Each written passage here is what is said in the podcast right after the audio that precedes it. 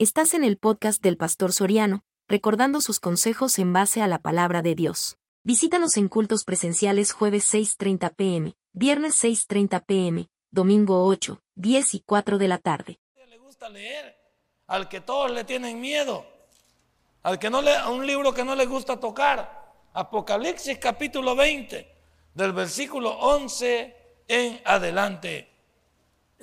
Apocalipsis 20, 11.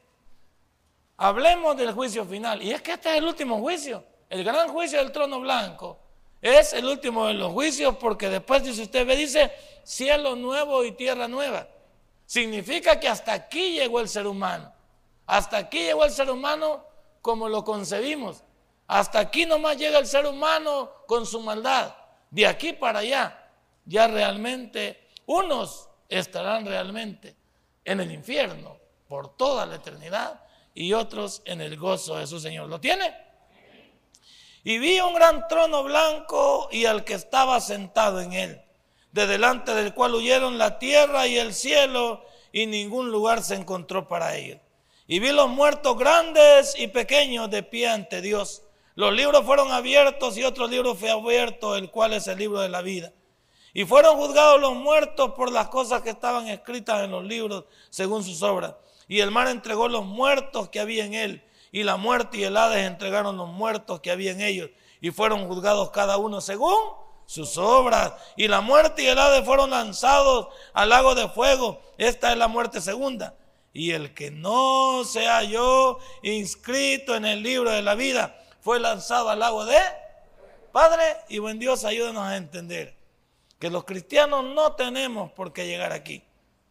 Nuestro lugar es cerca de nuestro Dios y nuestro primer evento es el arrebatamiento y después el tribunal de Cristo, la premiación por las obras después de haber recibido a Jesús. Gracias mi Dios porque hoy vamos a llamar la atención de aquellos que nos ven a través del internet y de aquellos que están aquí, que no podemos dejar todo a Dios cuando a nosotros nos compete cambiar nuestro futuro. En el nombre de Cristo Jesús hemos orado. Amén y amén. Puede sentarse. Hermano, hablar del juicio final no es un tema que le guste a las personas, pero te guste o no te guste, te burles o no te burles, lo creas o no lo creas. La Biblia dice que esto va a pasar y está escrito en su palabra y son palabras verdaderas. Por eso cada uno de nosotros no debemos de ser personas que tomemos toda la ligera cuando tenemos un libro como la Biblia que nos anuncia, nos advierte y nos promueve que debemos de estar atentos a todo lo que Dios quiere para nosotros. La pregunta del millón es, ¿por qué las personas no ponen atención a esto? Primero, porque no son lectoras de la palabra. Segundo, la interpretan a su propia manera. Y tercero, son desobedientes a lo que Dios les ha dicho. Entonces, tenemos que quedar en claro que eventos como estos Dios no quisiera que pasaran. En su amor, Él no preparó el infierno para las personas. Él preparó el infierno para los para el diablo y sus ángeles. A ellos estaba destinado este lugar. Sin embargo, muchos irán allá por negligentes, por ignorantes y por desobedientes a Dios. ¿Cuántos se enfrentarán a este, a este juicio porque no quisieron creer, ¿sí? No quisieron creer en el autor de la vida. No quisieron creer en, el, en aquel que hace más de dos mil años vino a morir por la humanidad y dijo, el que quiera venir a mí, yo no le echo fuera. ¿A cuántos de estos conocemos? Y muchos de estos hoy en Semana Santa van a ser unos grandes religiosos. Muchos de estos van a andar en, todas esas cosas que ha levantado el, mundo secular y van a, pues hasta van a derramar sangre, usted lo va a ver hasta llorar. Y se va a promover, va a ver a, través de la televisión tanto religioso. Va a ver, va a ver en, los, mejores pueblos de este país, va a haber un montón de gente religiosa. Pero ¿realmente han creído en Dios? ¿O simplemente es una, una motivación nada más de momento lo que les permite andar en esos lugares. ¿Cuántos cuánto vamos a ver que esta semana mayor está promovida para nuestro provecho y no para el provecho de lo que Dios ha dejado? ¿Cuánto el menos beneficiado de toda esta Semana Santa es Dios? ¿Cuántos en esta Semana Santa van a hacer lo que ellos quieren? Y ya está promovida así. Yo oigo que en tal lugar va a haber carnavales, en tal lugar va a haber competencias, en tal lugar va a haber esto, va a haber lo otro. Y nadie habla de que ahí habrá un evento para predicar la palabra de Dios. Nadie promueve. Bueno, ni los alcaldes dan tiempo para esos eventos en esta semana. Porque motiva la religión. Y unos son tan religiosos yo he ido a pueblos que me reservo los nombres y usted los conoce de este país, que si usted ve en esos días lo apedrean, si ven carro. Son capaces de tirar, de romper el parabrisas. Son capaces de golpear su carro, porque por ahí no se puede pasar. Porque, porque somos personas que no creemos en Dios. No, es que no todo se basa en una religión. Y cuando hablamos de temas como estos, muchos se van a enfrentar a este juicio porque no quisieron nada con el autor de la vida porque no quisieron nada con nuestro maestro, porque no quisieron nada con, con nuestro Dios que hace más de dos mil años abrió sus brazos, murió por la humanidad, pero nadie quiso nada por él. Por eso hemos tenido los temas afines a él, comenzando esta semana y esta semana que viene. Cada día vamos a hablar de Cristo que hizo en cada uno de los días de la Semana Mayor. Para entender cómo Él se preparó para el momento final. Y también cuando Él resucitó, ¿Qué es lo que sostiene el Evangelio y sostiene la creencia en ese Dios? Porque la base del cristianismo es que Él resucitó y la tumba está vacía. Pero ¿a cuánto eso no les interesa? Y esos tendrán su pago al final. Fíjese, Jesús o Dios en su palabra más grande nos dejó este libro. ¿Y para qué nos dejó este libro? Para que este libro nos mantuviera informado de lo que Él necesitaba que supiésemos. Este libro es como el diario de cada, de cada día que usted quiere leer qué pasó. ¿Usted quiere las noticias de lo que pasó? Usted va y compra los periódicos más populares de este país. O los baja a través del internet si tiene la APP o tiene usted ahí también la parte de, del buscador donde usted puede poner la prensa gráfica y el diario de hoy y ahí le salen las noticias al día. Hoy hay noticias minuto a minuto donde usted puede saber qué pasó. Ahora, ¿Por qué usted no estudia este libro de minuto a minuto para saber lo que Dios quiere que sepamos? ¿Cuántos por ignorantes o simplemente por dejado va? No estamos en el entendido de lo que Dios quiere. Y muchos, un libro como el Apocalipsis es un libro al cual todos le tienen miedo leerlo. ¿Por qué le tienen miedo al libro de Apocalipsis si el libro de Apocalipsis es la conclusión del plan de Dios? ¿Por qué le tiene miedo al libro de Apocalipsis? Si el libro de Apocalipsis lo que lanza es lo que Dios quiere para el ser humano en el futuro.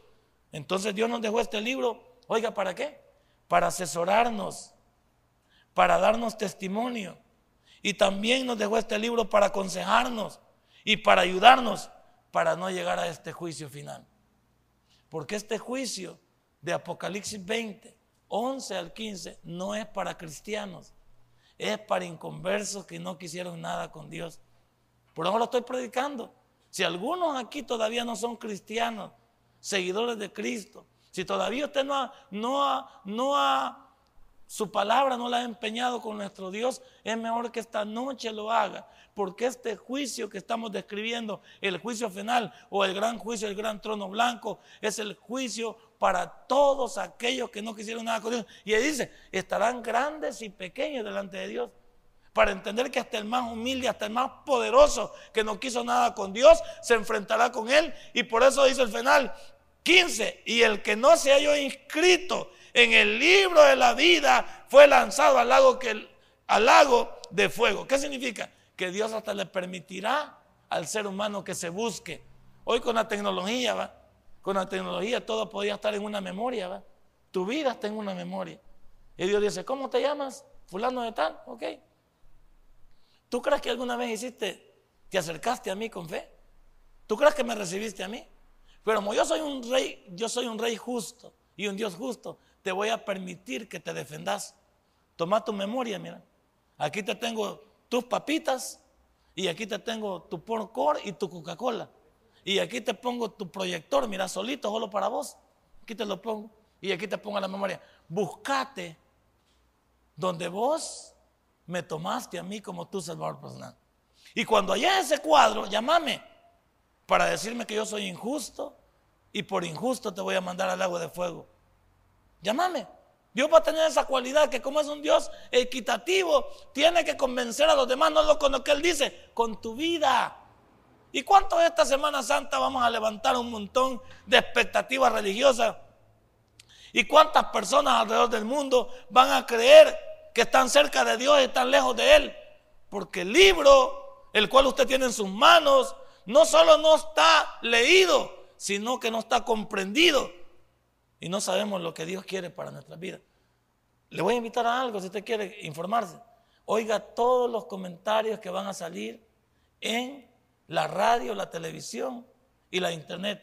Y cuando preguntan acerca de esto, les van, les van a salir con la tradición y les van a salir con la costumbre. Pero nadie de ellos va a mencionar un versículo bíblico. Es que así se ha hecho. Es que la religión de nuestros padres. Es que la costumbre. Es que la tradición. Es que eso es lo que nos dice de allá de, de allá de aquel lugar lejano. Es que tal cosa. Solo eso sacan.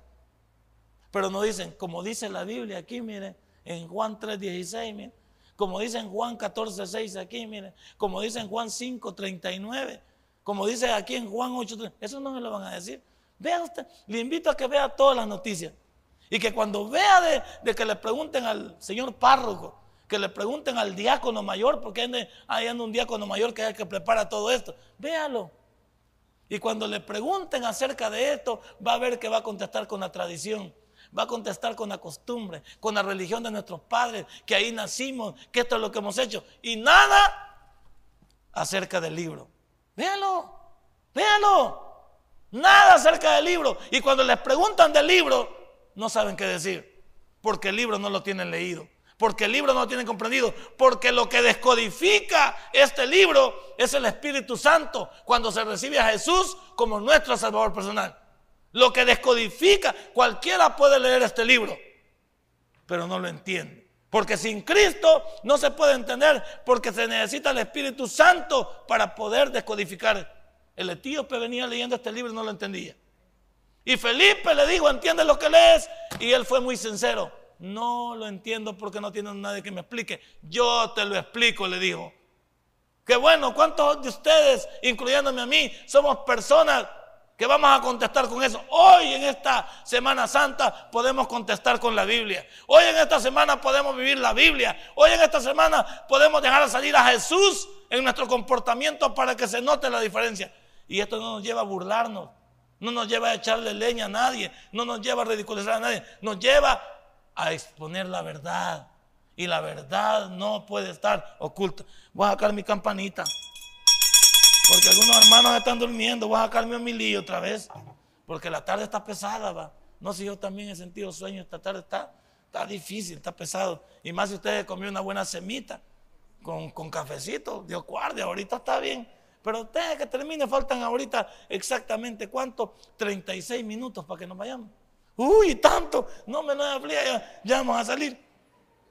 Entonces Dios nos dejó este libro nos dejó este libro para asesorarnos, nos dejó este libro para darnos testimonio, también para aconsejarnos y ayudarnos a no llegar hasta este juicio. No tenemos por qué llegar hasta este juicio. La humanidad no tiene por qué llegar hasta este juicio. Ahórrese los pasos. Nosotros teníamos que irnos en el arrebatamiento. Tenemos que irnos para el cielo. Este juicio lo estamos estudiando nada más para información general pero no es este juicio para nosotros, no debería ser para nosotros, pero algunos se van a quedar. ¿Sabía que Dios nos hizo libres del poder de escoger entre el bien y el mal? ¿Qué nos puso Dios para escoger el bien y el mal? Nos puso un libre albedrío, una voluntad propia. Entonces usted escoge si quiere llegar hasta este, hasta este juicio. Usted escoge en qué caballito se quiere venir, como dijo el pastor general. Usted, usted escoge quién quiere ser. Pero le tengo que decir que Dios le ha puesto eso para que nadie diga que Dios lo obligó. Dios no quiere a nadie a la fuerza. Eso es lo que me gusta a mí de la vida. En la vida nadie debe de imponer. Si a usted no le gusta algo, no tiene por qué hacerlo. Si a usted algo no le parece, por eso yo digo la fatalidad de estar con la persona equivocada a nuestro lado, es el fatal. Estar con alguien que usted no ama solo por compromiso. No, se vuela. Que lo obliguen a hacer algo sería fatal. Y usted trabajar en lo que no le gusta, por eso el tiempo no camina. Porque no es lo mismo trabajar en lo que le encanta a uno. Pero claro, eso usted lo puede escoger. Algunos tenemos que topar, como dicen en mi pueblo, porque no hay para dónde.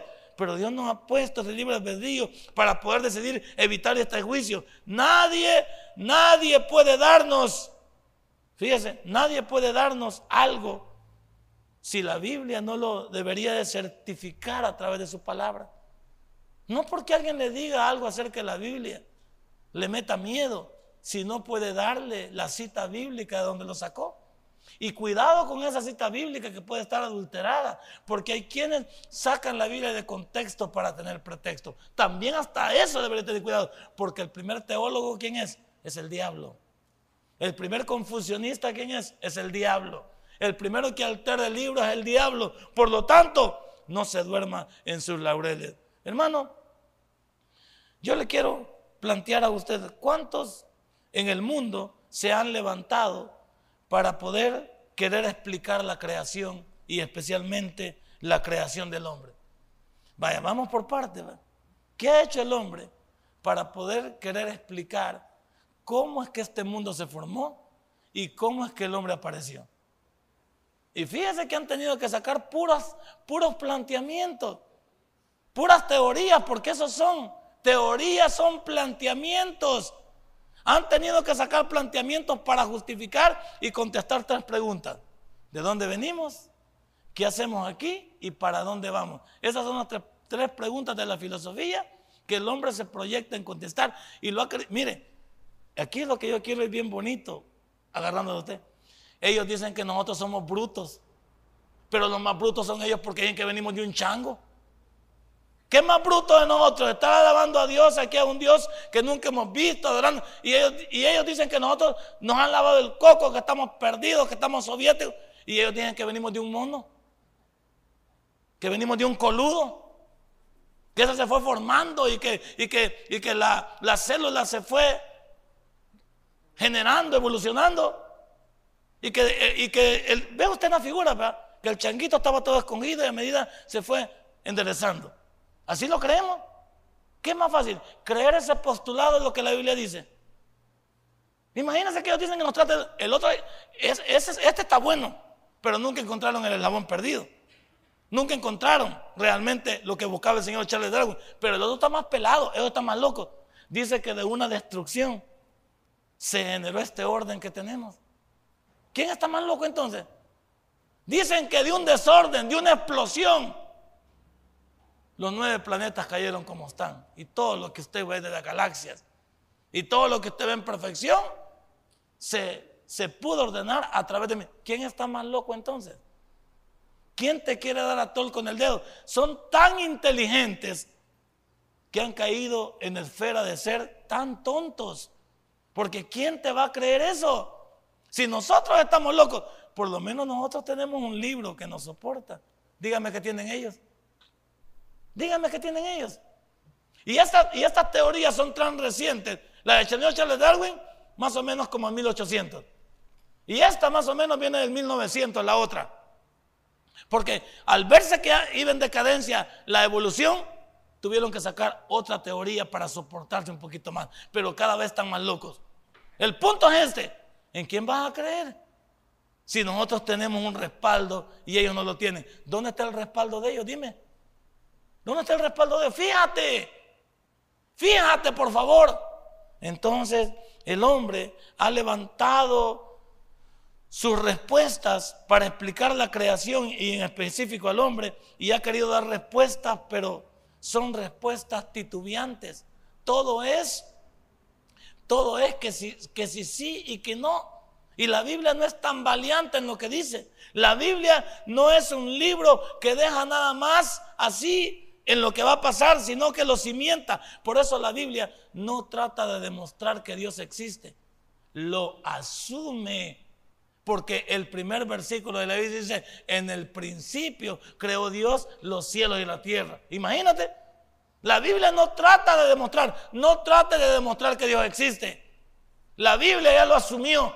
El libro ya dijo quién creó este planeta y que solo en este planeta hay vida, señores. No hay vida en otros lugares. Ya voy a demostrar que lo que hay en otros lugares son demonios, los alienígenas, su hermano los marcianos y todos esos que hablan en las películas de Ali y todo eso son demonios. Pero ya vamos a llegar a sus parientes, permítanme. Eso lo vamos a conocer más tarde. Entonces, ¿quién está más loco hoy en día? ¿Quién está más loco? ¿Nosotros o ellos?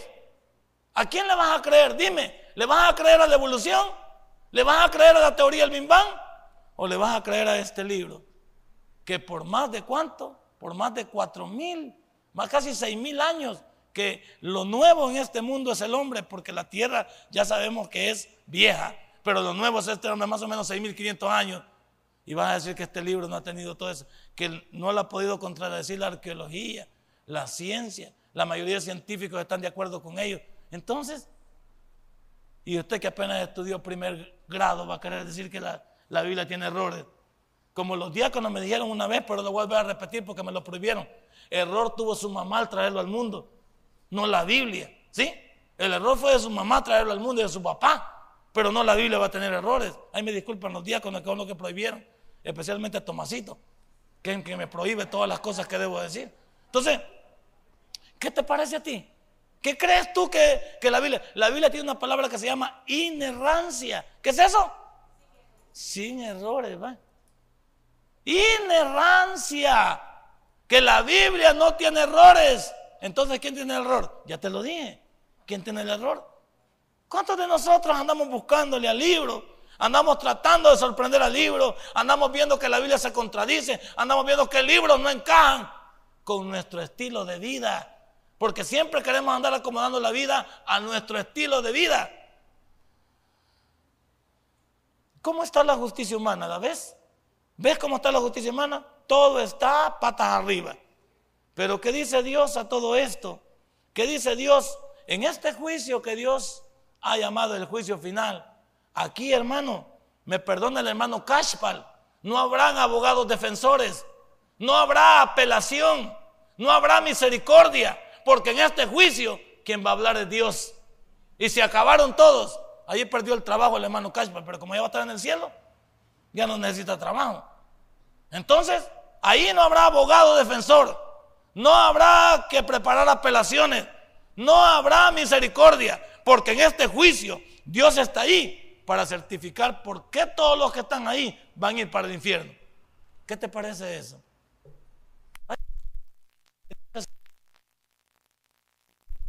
de mandar a nadie al infierno. Y que Dios hablan solo cuando les conviene.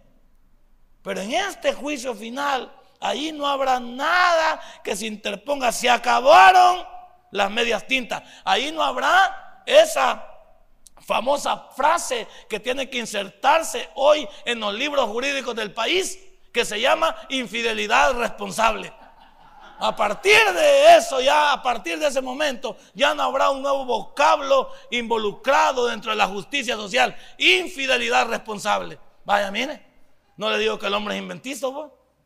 no le digo que el hombre es especial. Pues ahí ya no habrá eso. Porque Dios no permitirá que se burlen de él, ni de ninguno de sus hijos. Por lo tanto, aquí estarán todos aquellos que se enfrentarán con Dios y no habrá, no habrá libro jurídico que lo salve. No habrá código romano, no habrá constitución, no habrá ninguna ley secundaria que pueda resistir lo que Dios va a hacer en este momento. Y se lo digo a todos los que ven a través de internet y todos los que están aquí. Es que entonces sabremos de quién son las mulas. Voy a sonar otra vez la campanita. Perfecto. Ya quedan más o menos 25 minutos. Ya quedan 25 minutos para que usted vaya a su casita y repose. Y le digo seguro que cuando va a su casa a ver televisión va y no se duerme. A ver la televisión y ahí no se duerme. Le aseguro que a eso va. Sigamos adelante en lo que traemos del proyecto. ¿Cómo está la justicia entonces? ¿Queremos dudar de Dios? Nos vamos a enfrentar delante de Él, pero no dudes que Dios tiene la última palabra. Y aquí comienza mi sermón. En el versículo número 11 dice quién es el juez de ese, juicio. Dice quién es el que está a cargo de todo. En este juicio hay un juez y ese juez es especial. Mire lo que dice el versículo 11. Y vi un gran trono blanco y al que estaba sentado en él, de delante del cual huyeron la tierra y el cielo y ningún lugar se encontró para ellos. Ahora sí sabemos de quién son las mulas. ¿Y saben quién es el juez de ese juicio? Es nuestro Señor Jesucristo, que es el Rey de Reyes y Señor de Señores, es el Salvador del mundo. Denle un fuerte aplauso. Y ahí Él le mostrará a la humanidad por qué están delante de Él. Ahora, ¿por qué vio Juan aquí? Aquí no vamos a hablar, por favor, no vamos a hablar de simbología, no vamos a hablar de figuras. Aquí está diciendo, y vi a alguien, a alguien etéreo. Ahí dice, ve, vi a alguien etéreo y vi un gran trono blanco y al que estaba sentado en él. Aquí no hay figura, no hay simbología, no hay numerología. Aquí dice Juan, yo vi a un ser etéreo, vi a un rey, a mi rey eterno. Lo vi en un trono. ¿Y para quién es un trono si no es para alguien que gobierna? ¿Para qué es un trono si no es para el que tiene poder? ¿Para qué es un trono si no es que desde él se legisla, se juzga? Entonces te pregunto, ¿tienes tú, tienes tú todavía dudas de que nuestro Dios es el encargado de los hilos de este mundo? Que a pesar de que el príncipe de este mundo es Satanás, es porque Dios se le ha permitido que la humanidad esté bajo su dominio. 650 años. Daniel ya había visto esto. Daniel ya sabía, 650 años, Daniel había visto lo que Juan estaba viendo aquí.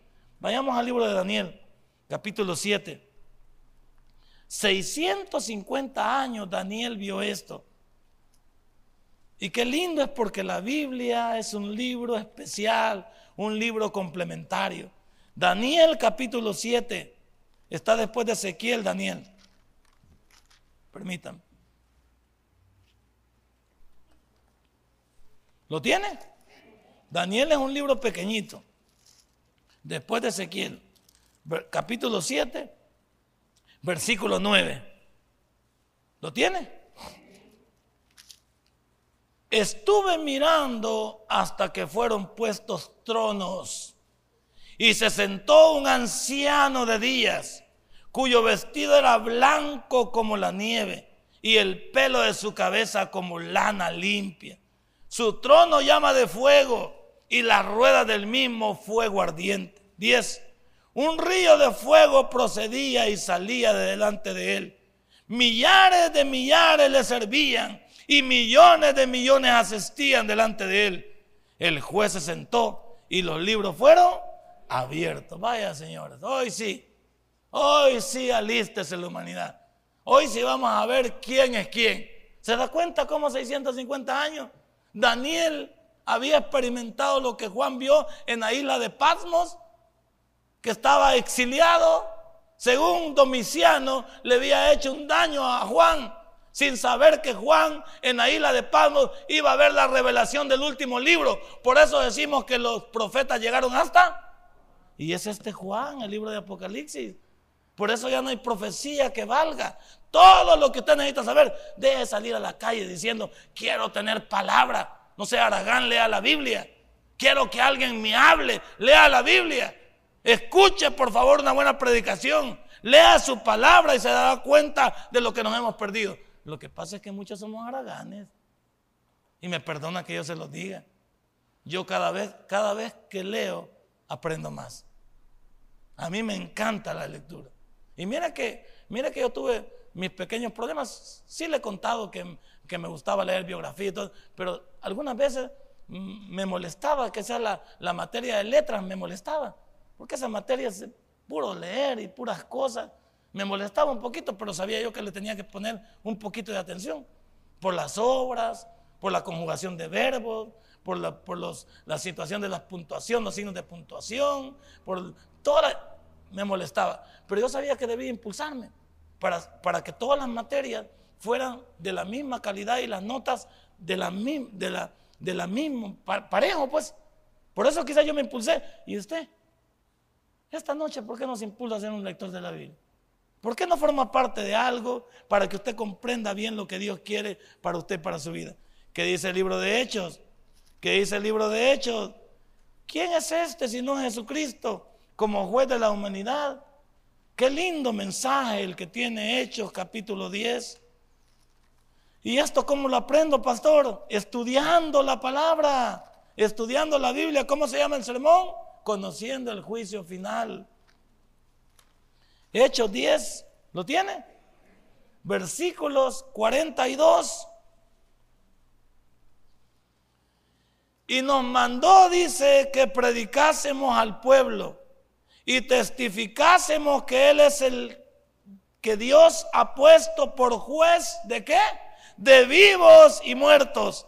De este dan testimonio todos los profetas, que todos los que en Él creyeron, creyeren, recibirán perdón de pecados por su nombre. ¿Por qué metió a los profetas aquí? Porque todo el pueblo de Israel, siempre al pueblo de Israel se le ha pedido que muera creyendo en la venida de un Mesías, en la creencia de que un Mesías viene a liberarlo. Ese es el punto de Israel. Pero ese Mesías vino hace más de dos mil años. ¿Y qué hicieron ellos? Lo rechazaron. Mas a todos los que le recibieron, a los que creen en su nombre de Dios potestad de ser hechos, Ahí estamos nosotros, Por eso nosotros estamos un paso adelante de Israel. No porque seamos mejores que ellos, porque nosotros sin haber visto al maestro lo hemos aceptado. Lea la Biblia. Lea la Biblia. Sea parte integral del mensaje de Dios. No solo ya vimos quién es el juez. Veamos ahora quiénes estarán en este juicio. Solo habrá dos tipos de seres dos tipos de seres dispensacionalmente creados que estarán aquí. Uno son los gentiles que nunca quisieron nada con Dios y otros serán los ángeles que son los primeros seres creados. Pero vamos por parte. Vamos a ver por qué es que los gentiles, los que no quisieron nada con Dios, estarán en este juicio. Solo ellos. Este juicio no es para creyentes. Este juicio no es para personas convertidas. Los creyentes ya venimos prácticamente del arrebatamiento, ya venimos prácticamente del tribunal de Cristo, ya venimos de la boda del Cordero, ya venimos también acompañando a Jesús para el Armagedón, ya venimos para el milenio, ya pasamos del milenio y aquí lo estamos viendo qué pasará al final, para que se, se recree la tierra de cielos nuevos y tierra nueva. Mire cuántas cosas nos ha ahorrado. No, usted y yo ya estamos tranquilos. Pero si, si habría aquí algún colado, si hay aquí algún, este, ¿cómo se llama? Encapuchado, o sea que está haciendo pagar por cristiano. Si hay aquí alguno que todavía no ha creído, acérquese, mi Dios. Miren lo que dice, con esto rompemos. ¿Quiénes estarán allá? Juan 5, 24. Juan 5, 24. ¿Quiénes estarán en el gran juicio final? Juan 5, 24. ¿Lo tiene? De cierto, de cierto os digo, el que oye mi palabra y crea al que me envió tiene vida eterna. ¿Está bien? Siga leyendo. Y no vendrá a condenación, mas ha pasado de muerte. Va, entonces los creyentes no estaremos ahí. Entonces, ¿quiénes estarán? todos aquellos incrédulos que rechazaron a Jesús como su Salvador personal. Que quede claro, ahí está diciendo que nosotros no. Y si nosotros no, ¿quiénes? Aquellos que no quisieron nada con el Salvador del mundo. Ahí estarán ellos. Porque nosotros nos vamos a adelantar. Porque nosotros no vamos a llegar allí. Porque sabemos que nosotros nos hemos apartado para Dios como esta hora. Y porque nosotros hemos tomado una decisión, hemos recibido a Jesús como nuestro Salvador personal. Si aquí hay uno todavía que se ha quedado, le pido por favor, quiérase a usted mismo y no vaya a ese juicio. Por favor, no necesita ir. No necesita ir usted a este juicio, porque este juicio no es para justificar a nadie. Este juicio es de condenación. Ya te dije que no valen apelaciones, no vayas a ir donde el hermano Cashpal porque ella no va a estar. No vaya a estarle pidiendo a la señora que te haga un escrito, ni también pedidos de misericordia. No hay nada de eso. El pistillo te lo puedes ahorrar porque ya no va a servir de todo modo. ¿Sí? Porque todo va a terminar. Así es que mejor haz tu acercamiento a Dios en esta tarde. Mejor ven a Jesús porque Jesús quiere ayudarte. Nosotros ya fuimos juzgados. ¿Dónde fuimos juzgados nosotros? ¿Mande? En la cruz del Calvario fuimos juzgados. Porque ahí Cristo pagó por nuestros pecados. ¿Qué digo al final que era? Consumado es, Entonces, ¿qué te pasa a ti? Si ya nuestros pecados ya fueron juzgados. Ya el cristiano no necesita ser juzgado. Él nos ha regalado una salvación que no merecíamos. Entonces, ¿por qué estás tú todo, como dice mi abuelita, todo achorchado ahí? ¿Qué es la palabra achorchado? A ver qué es. Ah, chorcholado es. Yo digo, yo como digo una y digo otra. Sí, ¿por qué estás tan así? ¿Qué es eso de estar así tan achorcholado? ¿Por qué estás tan así tan triste como quedó pollito sin dueño? O como que si nadie te quiere. ¿No tienes un Dios que ha entrado en tu corazón? Pues? ¿No tienes un Dios que te ha salvado de las llamas del infierno? Él ya pagó por nosotros en la cruz del Calvario. Él es nuestro Salvador. Él es nuestro Señor. Este es, esto es lo que no quisieron nada con Dios. ¿Quiénes no quisieron nada con Dios? Los que no han venido a Él. Miren lo que dice Romanos capítulo 2. Demos una vuelta por la Biblia para los que no quieren nada con Dios. Romanos capítulo 2, versículo 5. Trajo su Biblia, hermano. El que no trae Biblia es de la secreta. Y los de la secreta, júntense con un hermano para poder leer la Biblia. Tienen para comprar una tarjeta prepago, pero no tienen para comprar una Biblia. El celular número último modelo anda, pero no quiere comprar una Biblia. Ojalá le hable el celular. Mira lo que dice. Pero por tu dureza y por tu corazón, ¿qué? No arrepentido. Atesoras para ti mismo ira para el día de la ira y de la revelación del justo juicio de Dios. 7, 6. El cual pagará cada uno conforme a sus. Siga leyendo. Vida eterna a los que perseverando en bien hacer buscan gloria y honra e inmortalidad, pero ira y enojo a los que son contenciosos y no obedecen a la verdad, sino que obedecen a la injusticia. 9. Tribulación y angustia sobre todo ser humano que hace lo malo. El judío primeramente y también al griego. 10. Pero gloria y honra y paz a todo aquel que hace lo bueno, al judío primeramente y también al griego. Porque no hay acepción de personas para. Entonces, ¿qué es lo que hace la diferencia? Los que no vienen a Cristo y los que vienen a Cristo. Pero ¿quién la hace? La hace Dios. ¿Quién la hace entonces? La hago yo. Dios no hace, no me manda para el infierno a mí. Dios no me condena a mí. Dios no quiere que nadie, que nadie vaya a ese lugar. Pero las personas somos los que queremos cuando decidimos seguir bajo nuestros estilos de vida. Entonces ahí puede ver usted que además de los gentiles, de los que no quisieron nada con Dios, además aquí estarán los ángeles caídos. O sea, la rebelión de Satanás también tendrá su premio aquí.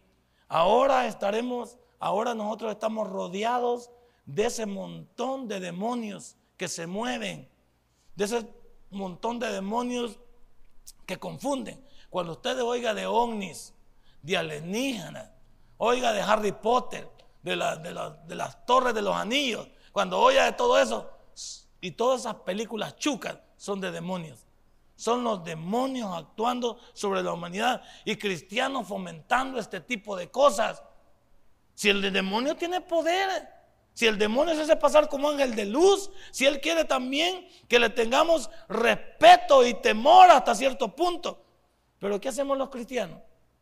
Nosotros le hemos llamado, la gente le llama ovnis, objetos voladores no identificados, pero usted, para usted sí están identificados. Para usted sí sabe quiénes son, no se haga de los panes.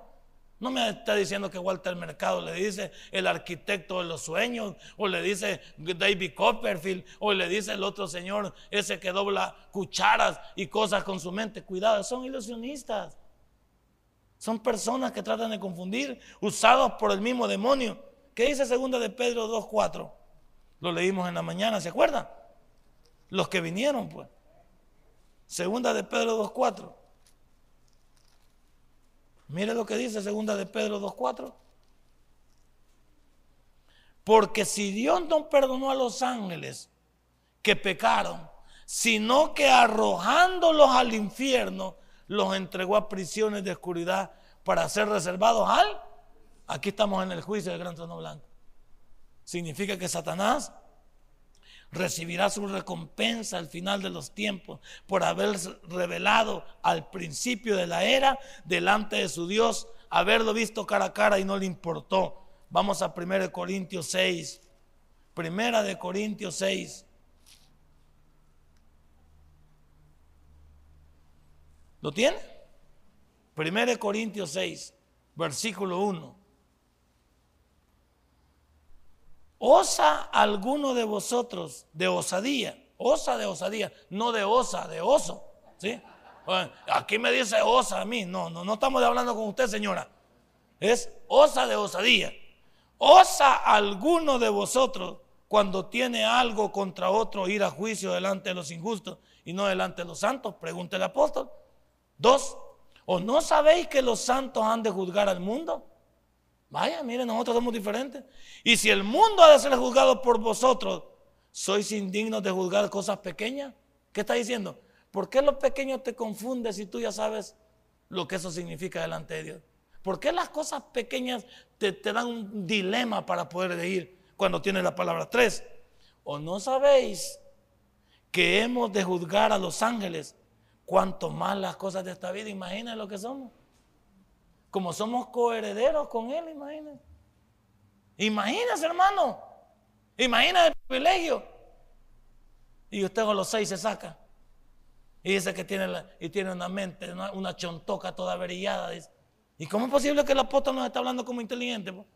Y dice, o no sabéis que hemos de juzgar a los ángeles. Cuanto más las cosas de esta vida, dice. ¿Qué hay en esta vida que no puedas juzgar o no puedas hacer o no puedas vivir para tu Dios? Si tenemos la mente de quién, pero nos enota, va. Nos enota, va, que nos enota. Dígale que está a la par, vea que no se nos nota, dígale. Dígale que está a la par, vea que no se nos nota, vos. Porque en cosas tan triviales no podemos hacer una decisión. Imagínense. Y vamos a nosotros a ser parte de un juicio donde Dios nos permite ser parte de Él, es que también los ángeles recibirán su recompensa, los ángeles malvados. Entonces, ¿por qué no juzgamos hoy lo que nos conviene? ¿Por qué no juzgamos hoy lo que nos ayuda? ¿Por qué no venimos hoy a Dios?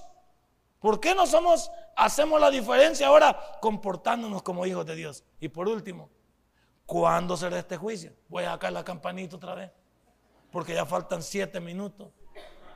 Voy a sacar la campanita. Es que algunos ya no se duermen, pero ya me llaman. O sea, están ahí entre sí y no, sí. Tienen cara de bolito, pues así se van. ¿Cuándo será este juicio? Ya dijimos quién es el que lleva adelante el juicio. Es Jesús. ¿Quiénes estarán delante del juicio? Los ángeles caídos, Satanás y los gentiles y todos los que no quisieron nada con Dios. Ahora, ¿cuándo será este juicio? La respuesta de cuándo será este juicio la tiene Isaías 700 años antes de este libro. 700 años antes de este libro, Isaías ya había visto eso. Isaías 65. Isaías 65. 700 años Isaías había recibido la revelación de Apocalipsis 20.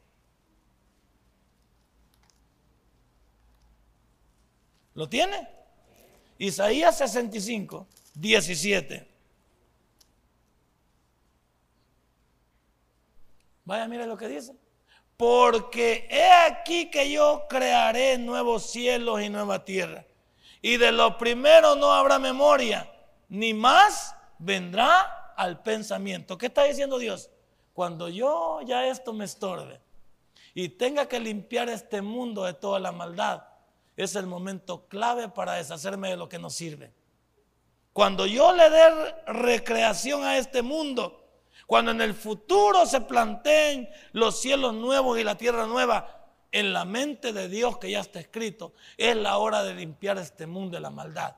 Y como lo que a este mundo contamina la maldad, es ese hombre que no se ha convertido a Dios. Es ese hombre que no quiere nada con Dios. Y como todo lo que el hombre sembrare, eso también cosechará, Dios dice, es la hora de limpiar. Es la hora de barrer. Es la hora de hacer. Se ha fijado como nuestros padres que hacen limpieza, tienen día en específico, que limpian todo. Sacan todo lo que no es, porque quieren dejar una casa impecable, limpia. No esas casas que tienen nuestros hijos. Esos pequeños cuartos que tienen nuestros hijos. Esos pequeños cuartos ni con ese olor que le echamos, le sacamos esos tufos que tienen ahí. Veamos el Salmo 102, Salmo 102, versículo 25 al 27. Ya nos vamos a ir, hermanos dormilones. Ya nos vamos a ir. Espérenme un momentito. El Salmo 102, versículo 25. Versículo 25. Mire lo que dice. Desde el principio tú fundaste la tierra y los cielos son obra de tus manos. Ellos perecerán, mas tú, ya vio que el hombre por gusto, y todos ellos como una vestidura se envejecerán. No habrá recuerdo. Como un vestido los mudarás y serán mudados. Pero tú eres el mismo y tus años no porque nuestro Dios que es, es eterno. Y te llama a vivir en esa eternidad con Él.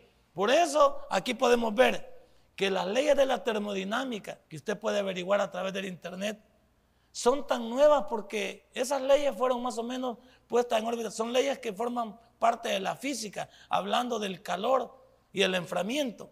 Y están hablando del año 1650 más o menos las leyes de la termodinámica y su perfeccionamiento más o menos por el año 1870 más o menos. Si esto nos habla de una ley, la ley de la termodinámica, la que nos interesa es la ley de la entropía, que todo está envejeciendo, nada va hacia atrás. Cada día que usted le celebra en el cumpleaños, sí, es un año menos. O sea que le están diciendo, Adiós, Tomasito. Sí, adiós. No le están yendo viva más años. Adiós, Tomasito. Ahí le están yendo.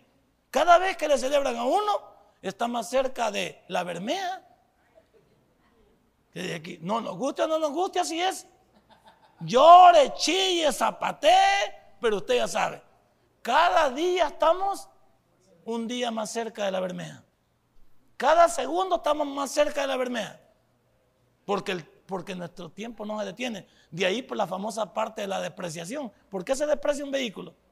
Porque se está desgastando. ¿Y usted? Usted está joven. ¿Cómo está usted? ¿Cómo era antes las señoras que están aquí? Ay, eran guapas. Aquí ando la foto yo. Mire, ¿cómo era yo? Mire, mire. Así era yo de chula. No, sáquela así como está hoy, sáquela ahorita.